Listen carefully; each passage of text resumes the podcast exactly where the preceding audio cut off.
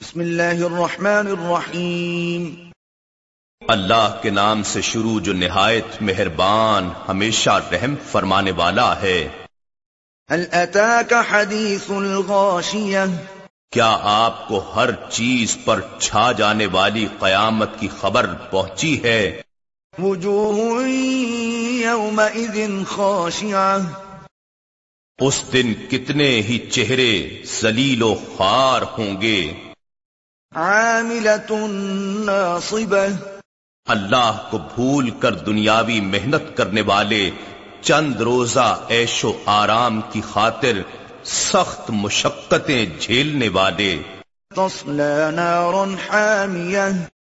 دہکتی ہوئی آگ میں جا گریں گے تسقى من عين آنية انہیں کھولتے ہوئے چشمے سے پانی پلایا جائے گا ليس لهم طعام إلا من ضريع ان کے لیے خاردار خشک زہریلی جھاڑیوں کے سوا کچھ کھانا نہ ہوگا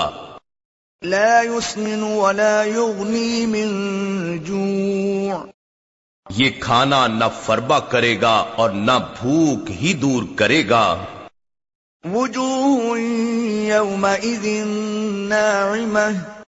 اس کے برعکس اس دن بہت سے چہرے حسین بارونق اور ترو تازہ ہوں گے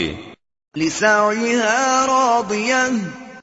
اپنی نیک کاوشوں کے باعث خوش و خرم ہوں گے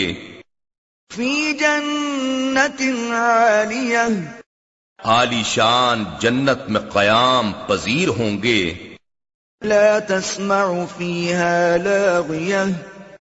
اس میں کوئی لغ بات نہ سنیں گے جیسے اہل باطل ان سے دنیا میں کیا کرتے تھے فيها عين جارية اس میں بہتے ہوئے چشمے ہوں گے فيها سرر مرفوعة اس میں اونچے بچھے ہوئے تخت ہوں گے وأكواب موضوعة اور جام بڑے قرینے سے رکھے ہوئے ہوں گے ونمارق مصفوفة اور غالیچے اور گاؤ تکیے قطار در قطار لگے ہوں گے وزرابي مبثوثة اور نرم و نفیس قالین اور مسندیں بچھی ہوں گی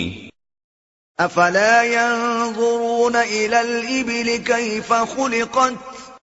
منکرین تعجب کرتے ہیں کہ جنت میں یہ سب کچھ کیسے بن جائے گا تو کیا یہ لوگ اونٹ کی طرف نہیں دیکھتے کہ وہ کس طرح عجیب ساخت پر بنایا گیا ہے وإلى السماء كيف رفعت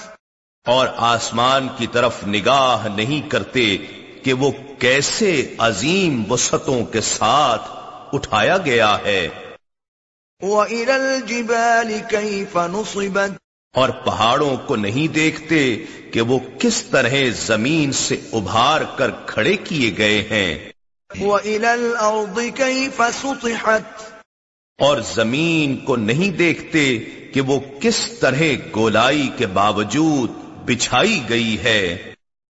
فذكر إنما أنت مذكر بس آپ نصیحت فرماتے رہیے آپ تو نصیحت ہی فرمانے والے ہیں لست عليهم بمسيطر آپ ان پر جابر و قاہر کے طور پر مسلط نہیں ہیں إلا من تولى وكفر مگر جو روح گردانی کرے اور کفر کرے فيعذبه الله العذاب الأكبر تو اسے اللہ سب سے بڑا عذاب دے گا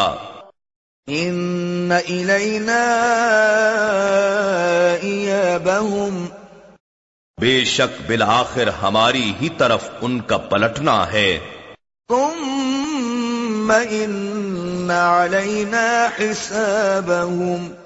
پھر یقیناً ہمارے ہی ذمے ان کا حساب لینا ہے إنا نحن نزلنا الذكر وإنا له لحافظون بے شک یہ ذکر عظیم قرآن ہم نے ہی اتارا ہے اور یقیناً ہم ہی اس کی حفاظت کریں گے